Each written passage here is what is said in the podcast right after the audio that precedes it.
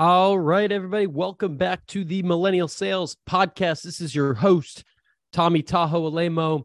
Pumped to get into today's episode. We've got Todd Busler in the house. Todd is the currently the co-founder of Champify, which is helping to unlock a new pipeline channel for sales reps. Um, before that, he started his career as a sales engineer at SAP, was one of the first reps at Square and then spent the bulk of his time at Heap, where he went from the first go to market hire, the first AE, all the way up to the VP of sales in six years, uh, which is crazy growth. We talk about his whole uh, path from getting into sales uh, to jumping around to landing at Heap and how he grew from rep to VP in six years and all the different skill sets that he needed. Uh, and then, of course, why he went to go out and start his own thing with Champify, the problem that they're solving. If you're interested in career growth, if you're interested in being a rep at uh, an early stage company, if you're interested in potentially an entrepreneurial journey, Todd's episode is for you. So uh, stick around real quick. I'm going to just give a shout out to our sponsor and then we'll get to the interview. Uh, so, this episode of the podcast is sponsored by Dooly. As you probably know, my mission is to help sellers become the best versions of themselves at, at work and in their lives. That's exactly what the team is doing over at Dooly. Dooly is what top performing sellers use to stay next level organized and have better sales conversations. From smart sales notes with AI that syncs directly to Salesforce to one click pipeline updates and pre built templates, Dooly eliminates the CRM admin work you hate, giving you the freedom to sell. If you want to hit OTE without working OT, give Dooly, Get Dooly for free at dooly.ai. That's D O O L Y dot A I. I love the people over at Dooly. Shout out to them. Appreciate them supporting us. Go check them out again at dooly.ai. You can also hit me up on LinkedIn if you have questions on the show and want to see anything else that I'm doing. But for now, let's get straight into my episode with Todd Busler. Let's go. All right, Todd Busler, welcome to the podcast, my man. How are you? Doing well, Tom. Thanks for having me. Yeah, absolutely. Um, got you in uh, outside the home today, uh, down in Austin, Texas. Sounds like you had a, an event last week. We did. We just uh, we did an offsite this week, and then had a customer event last night. I'm sitting in my brother-in-law's office where I can't figure out how to turn the light on. You can see his old football helmets and stuff. Uh, but yeah, it's been awesome here in Austin this week. Got a bunch of customers and prospects together, and a lot of people doing interesting forward looking things on the sales and sales ops side. Um, yeah, it was it was a really good event. Love it, love it. Did you get some uh, some barbecue down there yet, or no? Not yet. I think tomorrow I'm doing the Terry Blacks thing and looking okay. forward to it. Yeah. Nice, nice. Um, well, I'm excited to have you on, man. Um, you know, for a number of reasons. One, uh, I'm I'm very interested in in some of the stuff that you're doing now with Champify.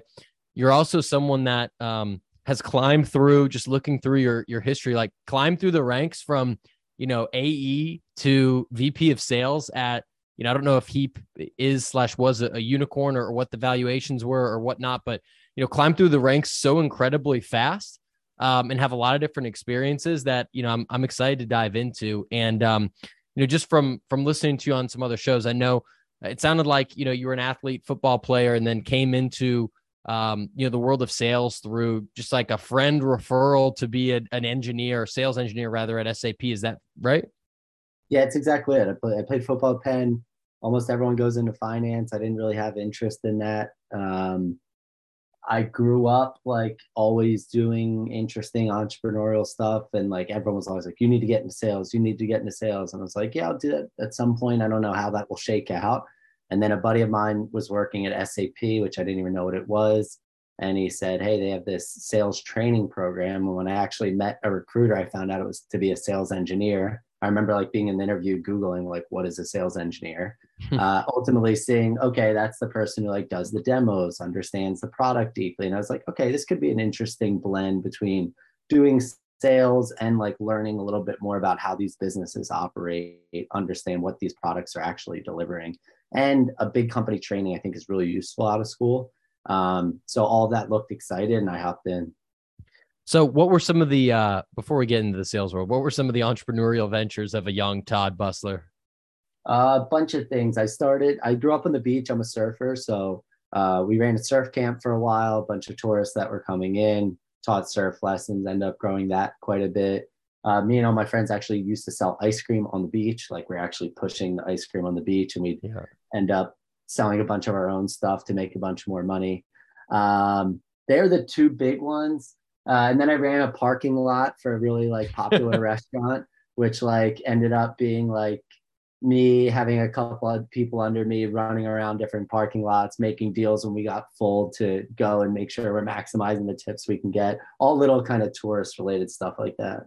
Yeah. Wait, where where was this? This is in South Jersey. So it's in, okay. in between Atlantic City and Ocean City, New Jersey. Small little beach town. Everyone knows everyone. Everyone's on beach cruisers and sharing boats and stuff like that.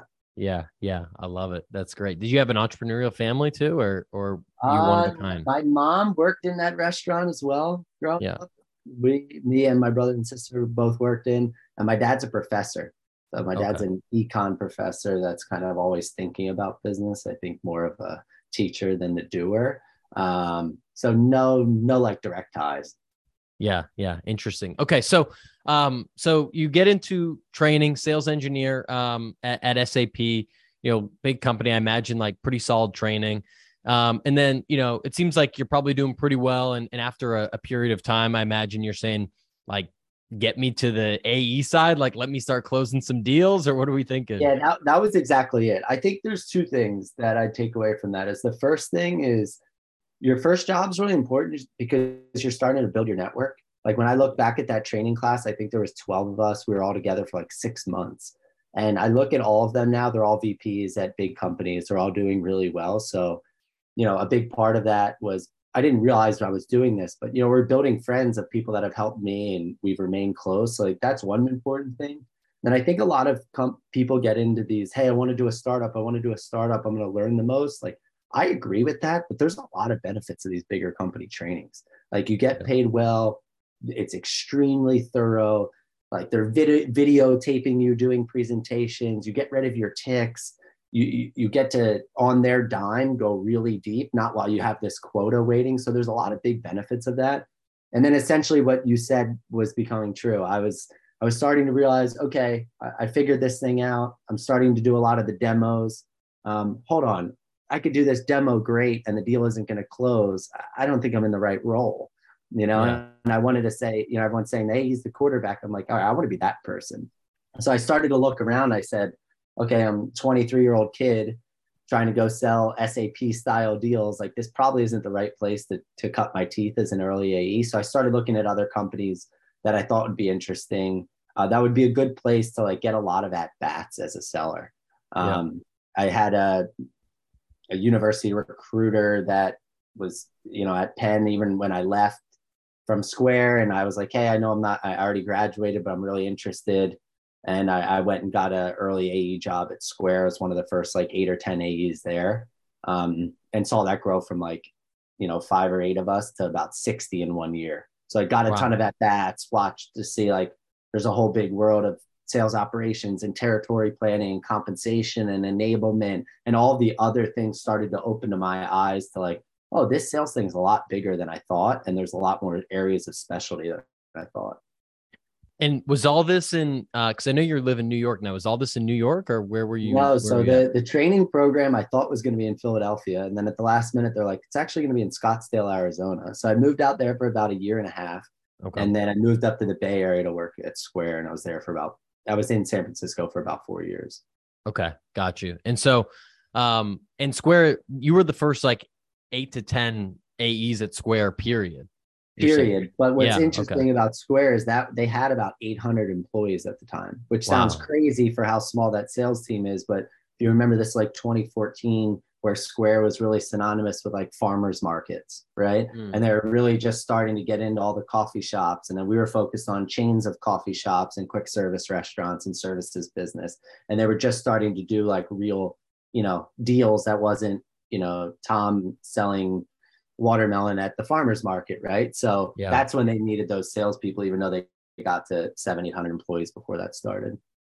What was what was some of the more like challenging parts of like coming from an engineer where you know obviously you know, there's pros and cons to being a sales engineer, right? Because you get on, you give a great demo, and the deal doesn't close, and you're like, you know, what the hell? and even if it does close, I don't know if they even get commission, or it's it's certainly less yeah. than the AE would get. Um, but then again, like you don't have to go like cold calling and prospecting and, and all that stuff either. So um, how how did you kind of feel about the transition? Like, were you excited about the other parts of AE, or were you kind of like, damn, I got like this is a lot of cold emails I got to send at Square? Yeah, I mean, I think in general, people underestimate like SE background going into sales. I think is an awesome background. Yeah. I think it's easier to learn how to prospect than it is to give great demos and value sell. Mm. So like I, I, think in general that's a, a, a good path. Um, I, however, when I first got there day one, they're like, all right, here's the list of people to call, like go. And I remember being like, shit, there's like eight or 10 people. I haven't really done this before. Like, here we go. And I remember being nervous in the beginning of like, all right, I'm making calls on the floor. Here we go. That wore off after like, you know, two, three hours. And I got really comfortable with everyone.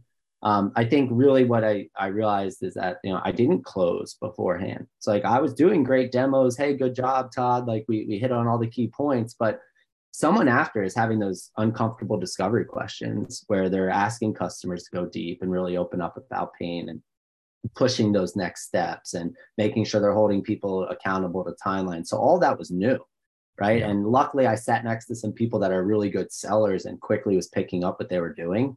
Um, and then, you know, after a month or two, I started to get the hang of it and was kind of rising to the top. But yeah, it was uncomfortable in the beginning. Like I remember being like nervous about making all these calls in front of people? Like, is this how it works? Um, however, I think you know that wears off quickly, and you just got to throw yourself in. Yeah, yeah. Was the uh, out of curiosity, was the culture at Square, like the sales culture in particular, a lot different than SAP, like such a big company? Yeah, it, couldn't be more different. It yeah, yeah. like, you know, SAP, the reps are, you know, a lot of gray hair, have been around yeah. the block, right? These were mo- at Square, is very junior sales team, very heavy on the phones but also camaraderie like everyone was next to each other celebrating so it was the first time of more of the you know silicon valley tech company type of sales team that i saw and i i loved it. I loved yeah. it so you're there for like two years. You're seeing the team grow from eight to 60 companies growing you know companies you know doing really well. Um why leave? And and when you leave why go to heap like as the first ae yeah so it's a good, it's a great question because Square was also doing really well. Like they had not yet IPO. Their their subsequent rounds were all growing valuation very quickly. Two things happened. I looked around and I was I was like, um, the product was Square's brand was always a lot further ahead than their product. Mm. So like I think with the Jack Dorsey appeal and allure of all that. Um, however, the deals weren't big.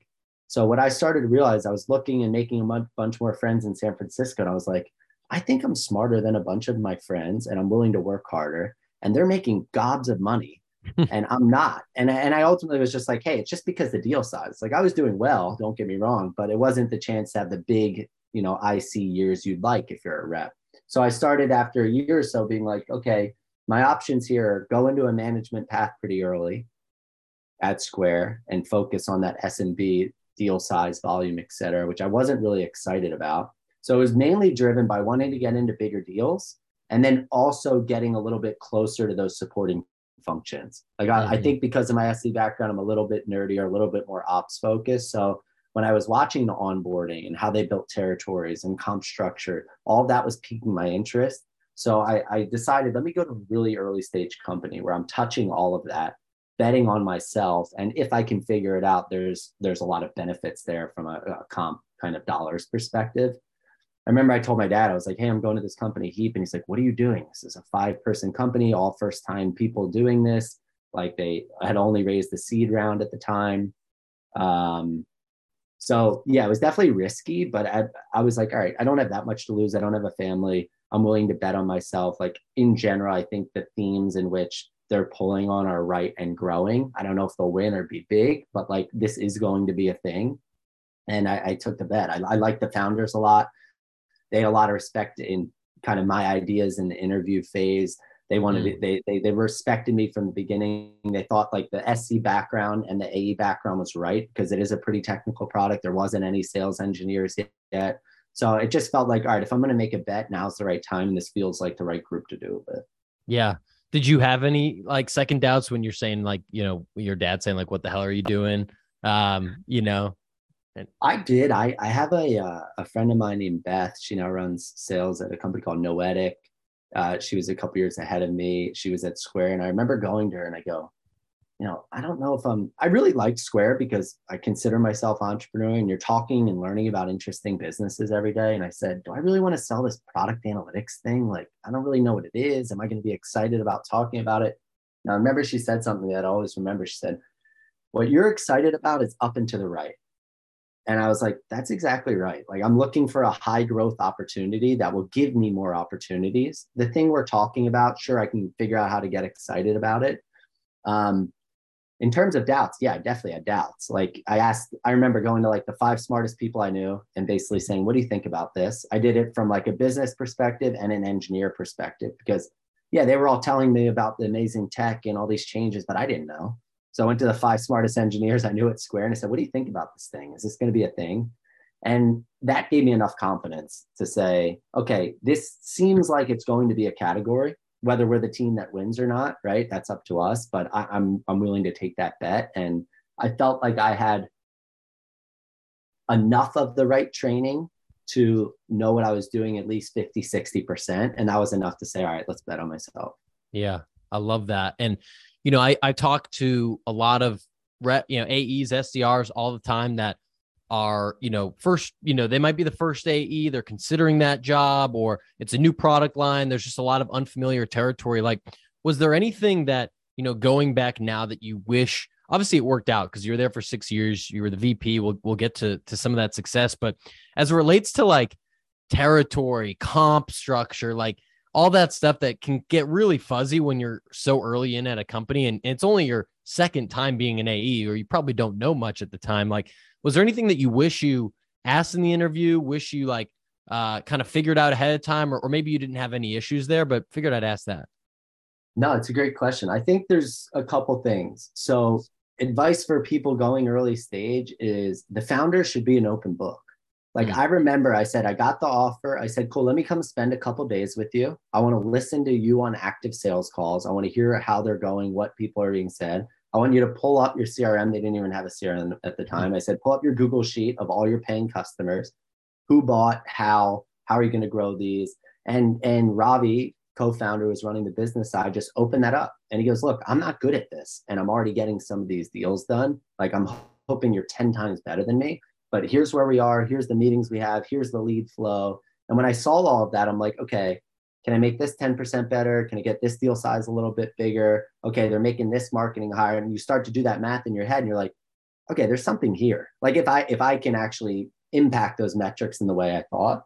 I think the second thing that I didn't do as well that now I know is getting some peers that have done this move before and just mm-hmm. understanding, hey, is this comp fair?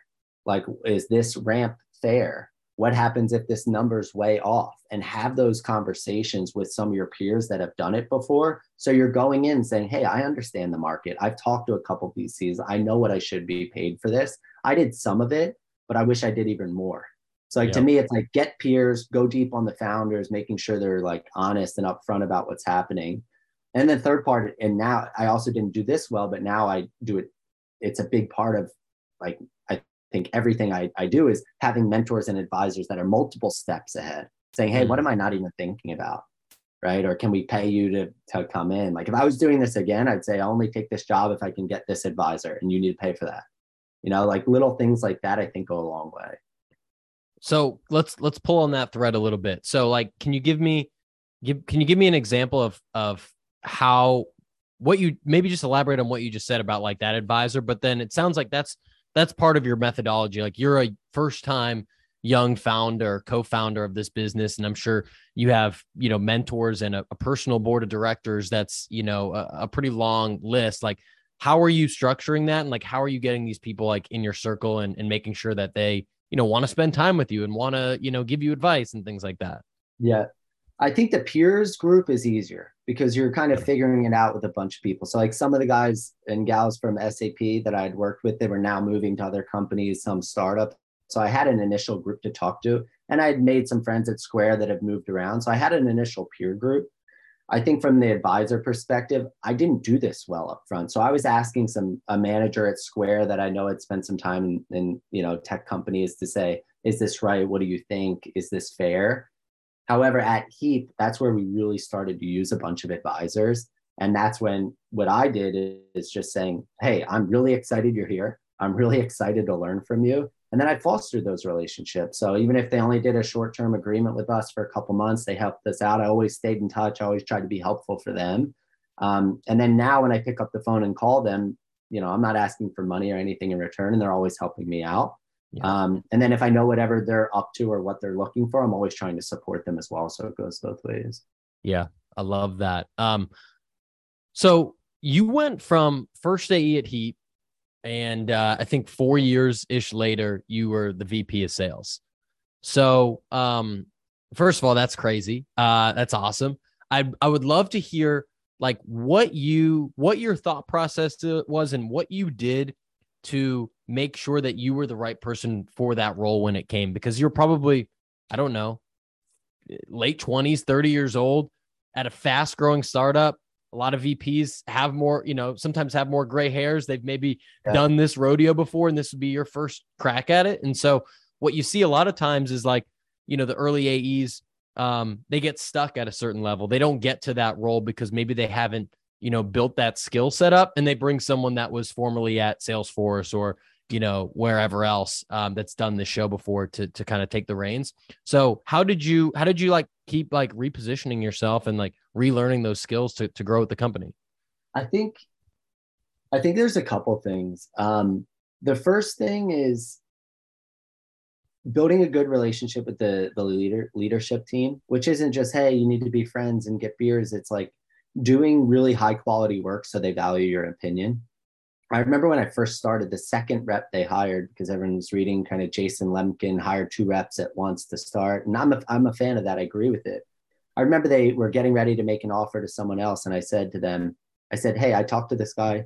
I like him. I think he could do well. I wouldn't hire him. His background's very similar to me. We don't know what we need yet. You should hire someone with a different background, right? So we can actually figure out what is the rep profile that's really going to work here.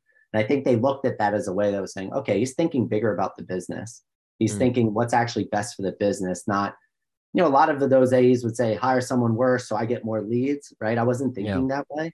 I remember we hired Becca. She's now the head of sales at DBT. She was way better than me when she just started. Like she had more direct experience in our space, similar deal sizes. And then it became for the first six months of competition between me and her, who was doing more per month, who was put getting the, you know, every month we were doing the new newest, biggest deal, right?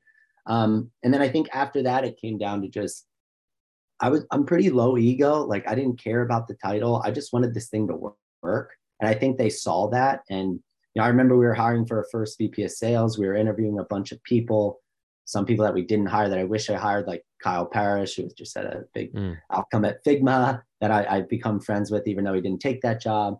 Um, but in that interview process, I was just trying to say, are we getting the right person that's a right fit that's going to help? Great. I'm excited to learn from this person. Right. Yeah. We ultimately hired a VP of sales that didn't work out. And I think at that point, they were saying, look, Todd and Becca are doing a nice job. They're pushing the business forward. Let's surround them with some right, the right type of advisors um, because they haven't done this before. And while I think they're doing a great job, they, they just can't see six to nine months ahead. So that's when they brought in the a first advisor, was Jim Herbold, who was the old VP of sales and CRO at Box. Learned a ton from him. Had you know constant one-on-ones with him on how do I structure these sales meetings? What's an operating cadence? Just things I never thought about. Yeah. Um, that, you know, VPs are thinking about. And then I, I think just one thing I always recommend to folks getting going, especially at early stage companies, is figure out some things that your boss or your the founders are doing and take it off their plate right? Yeah. So if I could help in any other way on the recruiting front, if I could help anyway on they're writing some crazy case studies or they're needing to help on the op side, go go eat the frog of your boss and like figure out what you need to do. So they show, hey, you're bought in, you're you're going and solving problems before someone's telling you. And I think when you constantly do that, people just want to give you more work, more responsibility. Yeah.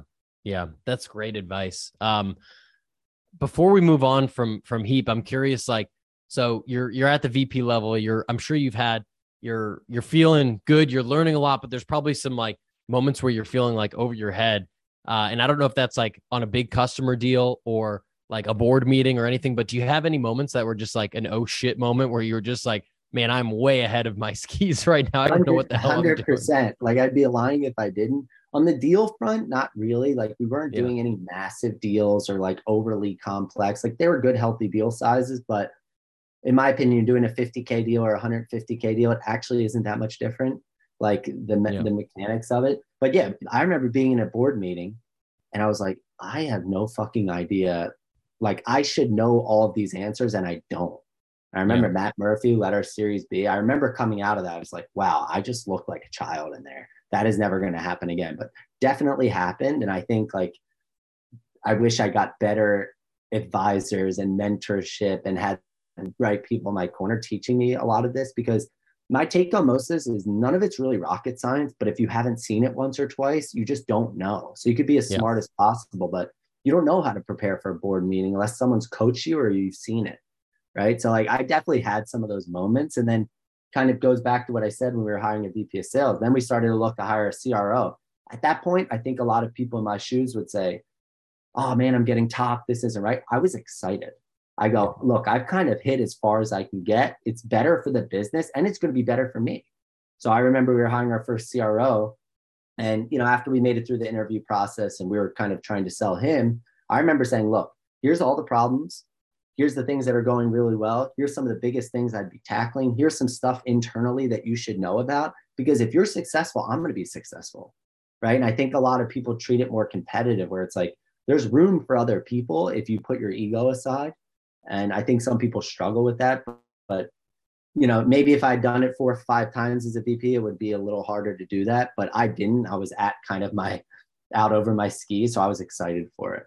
Yeah. Yeah. That's, that's great advice, and um, and it just like you know that keeps you humble having moments like For that. Sure. Uh, you know, whether as a yeah, it'll never happen again now. Like yeah. it will never. I'll never feel that way. Well, I hope to never feel that way after a board meeting that I did there. But you have to kind of, you know, take your punches at some point, and I think they're they're learning opportunities. Yeah, absolutely. Um, I'd love to talk about Champify for a bit. Um, so you left Heap uh, in like 2019 ish, I think, and did a, a year or two. Uh, you know, I think doing some some work uh, with Unusual Ventures uh, at a VC firm. Um, you know, maybe just like advising on on go to market, and yeah. maybe that was something you want to do. Maybe that was just like, hey, I'm going to do this in the interim because I think I can help. But I'm curious about starting your own business. Um, you know, first time founder, and you know, coming from a world where, you know, you were, you know, really successful as a sales leader. Um, and there aren't that many, you know, SaaS co, you know, founders that I've had on this podcast that, uh, you know, come from a sales background. Like we're, I think we're mentioning this, eh, you know, right before the recording, like a lot of folks are, you know, the Stanford, you know, engineering MBA, and they come from it at it from a product perspective, which is great but you don't see a lot of like, you know, former VP of sales then go out and start a business. So I'd be curious, I guess, what led you internally to, you know, make that jump and, and take that risk and, and take that chance? Yeah, so I, I think there's a couple things. Um, my move to Unusual Ventures, like I wish I could say it was the most calculated thing ever, and that was my big plan.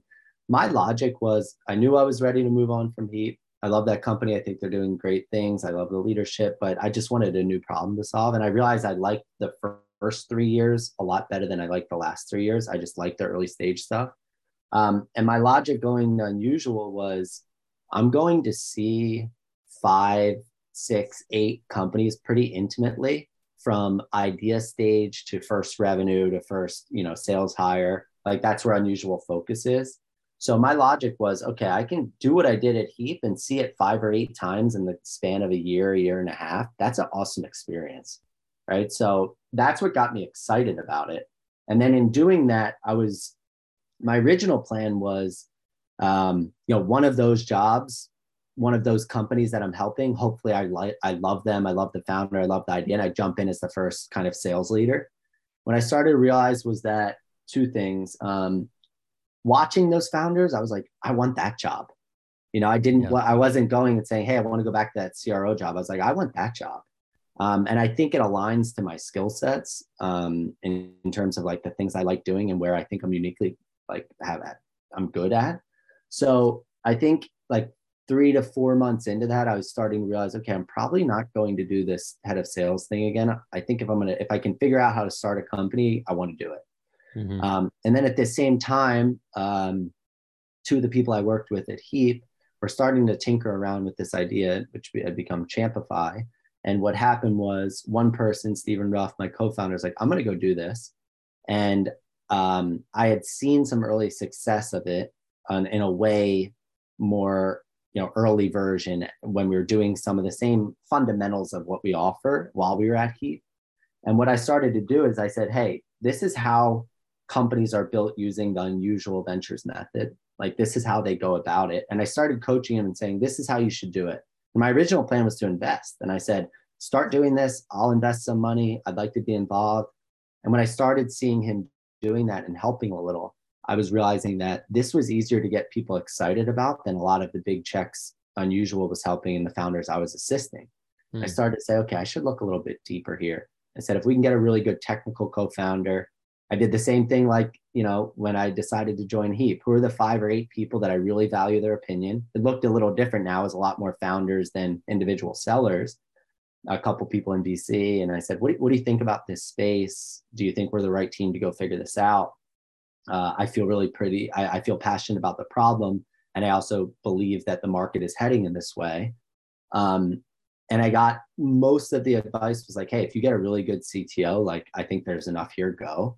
And that was kind of how I was feeling. So we recruited a really good CTO. We have three co-founders, and, and we decided to get going. Um, and then to your point on the the go the go to market background, I remember asking the founder and was CEO at Heap Mateen. I said, you know, what do you think about my background? What do you think about the the technical moat here? And I think what he said really, really hit home with me was that the technical moats of these companies are getting smaller and smaller and more mm. so than ever it's who's really good at marketing and go to market and thought leadership and community building and all of that stuff when i looked at that i said look the go to market oriented sales background founder i think is becoming more valuable so like the yeah. people out there want to start companies like and you're like wow i'm not a computer science major from you know carnegie mellon i can't do this it's like no you can and i think your background the sales background especially if you've been at an early stage company is like a really really good entry point into starting a company. Yeah. What's been some of the biggest uh like you know biggest challenges or or unknowns that you know kind of like have hit you in the head uh since you started? I think there's a lot of just like how do I start a business? Like, how do I get all the stock stuff in place? What do I do legal? How do we pay people? Like, a lot of that. I think a lot of really good software companies have made it easier, but like that takes more time than I thought. Uh, the biggest gotcha or, or thing I'm spending time on is I need to figure out how to get good at product and marketing. Mm. Right. So I've been reading a ton about marketing, like David Gerhardt's founder brand book. Like I really like that. Like I, have been asking all the founders I know who do they follow? What are the companies they look up to? Been looking at other companies from a marketing inspiration perspective and studying those people and trying to get intros to those people so I can learn from them. Yeah. And then on the product side, same thing where you know I've never run a product team. Like I, am sure I wouldn't be a good product manager right out the gate, but to do the CEO role, founder role, you have to be visionary on where the product's going. And to do that, you really need to deeply understand your customers and have a framework for how you do customer development, how you capture feedback, and how you make those decisions. And what I, what I've started to do is say, okay, I'm I have the good sales experience. Can I do that well without spending all my time on it and try to get good at the the marketing and product side? And um, I'm not there yet, right? I don't, you know, it takes a lot of time to get good at those things, but to me, it, it, I looked at it as a new challenge of saying, okay, I got, I need to figure out how to get good at these. What's my plan to do it? And put together a plan, and now I'm going about it. Yeah, I love that you're starting from the the point as well of just um, you know, with the business of like this is a pain that you've had intimately before and you know something that you know i think we were saying before similar to you know how i feel working at gong is like i know the pain point you know and you know the pain point that you're selling against. You felt it for years and years. And so you can have more empathy you can be more passionate in your pitch you know and, and you can do better discovery and you can do the whole process better.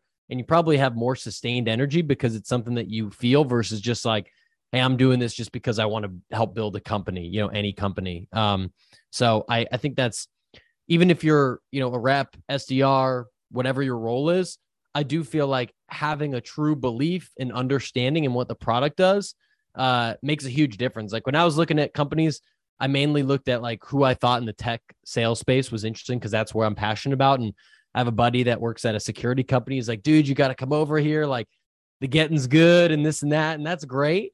Um, it's great to look at like, you know, what are people pulling in like money wise, but like, I just don't even get it. Like, I don't even get what you guys are doing. It's over my head. I'm not smart enough to handle some of these cybersecurity conversations uh, from a technical standpoint. And so, you know, I went in a different path and I do feel like that has served me well. And I think is, is serving and will serve you well, like with what you're doing with Champify. For sure. I felt the same way. It's uh, unusual ventures tends to invest in a lot of DevOps, a lot of security, mm-hmm. stuff like that and I, I wish I was more excited about it, but I, I, I wasn't. And I think to do this job well, you have to want to become an expert in the persona you're selling to. Yeah. And to me, I was like, look, I've spent seven, eight years doing that. Like more than that, I should, I should not start from scratch, you know? Um, so I, I agree with that. And then on the the problem part, I've felt it like I remember in 2015, you hire an SDR and say, send this email, make this many calls, and you get 15, 18 meetings a month. Like that's not as easy as it was, right? I think people are looking for more creative ways to drive pipeline. And I really believe it. And I believe that, you know, we have a really good entry point into something a lot bigger. And if we get the right team together and are really customer centric and really customer focused, you know, we're going to figure out and start leading the way on what that is. Mm. All right, Todd, let me hit you with a couple rapid fires. Uh, let the audience know a little bit about you. Um, so, first up, we're big readers on the podcast. Um, you mentioned uh, Dave Gerhardt's book, um, but any others that have helped you e- either in this new journey as a founder or throughout your sales, sales leadership career that, you know, really kind of changed, you know, how you thought about the world or changed like, you know, the way that you did your job? There's one that's not on, there's one that's not a sales related book that I, mm-hmm. I I send to a lot of people. It's called Tribe. It's by Sebastian Junger. Mm. Huge fan of that book, which is basically talks about how we're built to be in small groups. And I think a lot of when you're building a company has some similarities to that. I think from a like business perspective, a book I really liked, and I, I read it when I first got to Unusual Ventures. There's a guy named Liam who's now at Kleiner Perkins was like, you have to read this before you start. And I was like, the mom test. What the hell is this? and I, I read that book and it talks about how do you actually validate ideas? How do you actually get feedback? And i think like that is one of the biggest things. So if you're thinking about starting a company understanding if it's a good idea the mom test is one that i think has had a huge impact on me. Yeah. Okay. I'll have to check that one out. Uh, what about other ways that you like to learn like uh, podcasts you listen to newsletters you subscribe to uh, people you're you're digging on linkedin anything like that that comes to mind yeah I, I, people like you like i listen to a lot of podcasts like this i think that's me trying to pick up nuggets but also just stay on top of what are the people that i'm talking to listening to yeah um I read a lot of Jason Lemkin stuff. I become a nerd with the SaaS. I read all the S1 breakdowns, like the some of the VCs will put out and kind of their take on what these S1s and what it means. Um, all in podcasts I listen to pretty frequently to just stay yeah. on like more macro stuff. Um, and some newsletters like David Kellogg is this one investor that I really like that I think has a pretty nerdy spin on sales and sales ops that uh, I, I tend to read every single thing he puts out. Um, yeah, that's about it. Yeah, that's great. Uh, what goes on in the Todd Busler headphones music wise? Oh, I've been listening to some funky stuff recently, like music from Brazil and music some from France. And when uh-huh. I work out, it's still like hardcore rap, Meek Mill, Rick Ross. Otherwise, it's funky or like the light, uh, no lyrics kind of jammy music when I'm working. Okay, I like it. I like it. What's something that you do outside of work to uh, uh, keep yourself recharged, keep the mental health going? I, I, I work out consistently. I have an athlete background. I like can't really give that up. I just I yeah. feel a lot more energy and I feel a lot more um, clear in my thinking when I'm working out. But the biggest thing for me is I'm an avid surfer. I surf quite a bit. I travel as much as I can to surf. I think it's the best thing. Anything that you can working in tech, anything hobby that you're off your phone and like actually really focused yeah. on something and ideally with some friends, I think is the combination of the best of everything. Surfing does that, golf does that. Um, there's there I spend most of my time doing those things.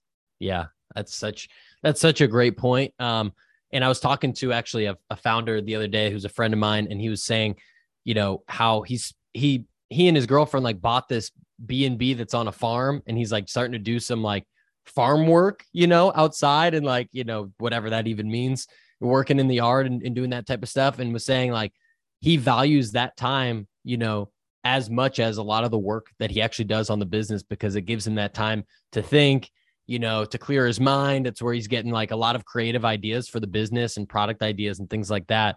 And so um, seeing that as like, you know, not feeling bad about like, hey, I'm going to go like surf or go for a long run this morning or whatever it might be, because that actually gets you ready for everything else that you need to get done. If you ever read like the stillness is key, the Ryan Holiday book, he talks mm. about all of these like big time presidents, CEO, CEOs, etc. A lot of them tend to have similar hobbies like farm work, chopping wood, doing long term running, like long distance running, because of that. It gets your mind off, and I think it does help on the creativity side. Don't get me going on Ryan Holiday. Uh, he's he's one of my favorites. I got his new book uh, on my coffee table over there, "Discipline Is Destiny," which is a good one. But I'll pick up pretty much anything he puts out. Yep, I'm with you. Um, all right, who is one person that you'd want to see come on this podcast next? I think Becca would be a really good one. I told you she was early at Heap, uh, yeah. and now she's run, running sales at DBT. And you know, to me, a lot of companies with that type of, uh, you know, they, they're hot right now. They're growing really quickly, really big valuations, and she's still leading the charge there. So she's doing something right, and she's hired a really amazing a team. And I think she's like one of the most empathetic leaders and selfless leaders. Um, I think she'd be really interesting for your audience. All right, Becca, you're going to get a cold email from me in about 17 minutes. Uh, uh, Todd, first of all, I want to thank you for uh, for for the time today. Um, I know you're a busy man, so I appreciate you uh, running through everything. First of all, I just want to give you a chance to kind of talk about Champify for a minute. Like we've we've talked about you starting it, but we haven't really talked about like what you guys actually do. So as much as you want to share about that, and then I don't know if uh, you know you're looking for users you're you're looking for uh you know hiring anything like that any announce any other like events anything else you want to plug this is uh your chance.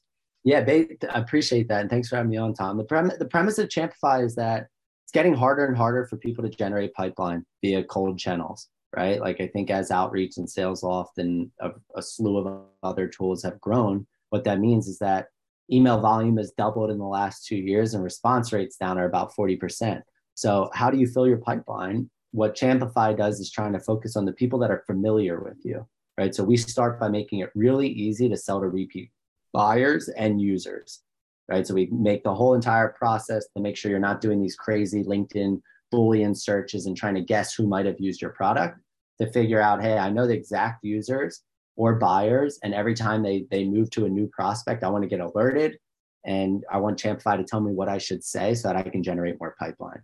So ultimately, what we're trying to do is make it easier for sales leaders not to go into that board meeting and feel like I did at my Heap experience yeah. uh, and have enough pipeline and to make it a better buyer experience that requires just a little bit less cold outbound, a little bit less bad email tactics and and better quota attainment for everyone.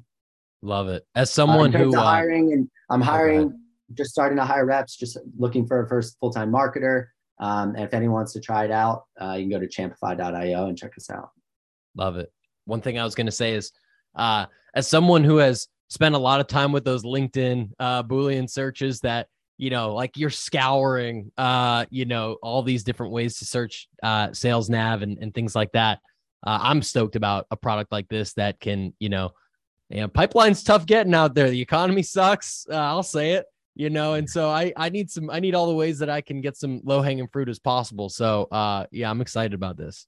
Yeah i appreciate that. Outbound isn't going away. Our logic is can we make it a little bit can we help make that part a smaller part of your day right? I think is a good thing for everyone and kind of give reps aes and sdrs a little bit easier way to their number by just thinking about this a little bit smarter right? So we have a bunch of different ideas on things we're working on down that same theme but really after exactly what you just said, which is it's hard. Generating pipeline is hard, a lot harder than it was five years ago.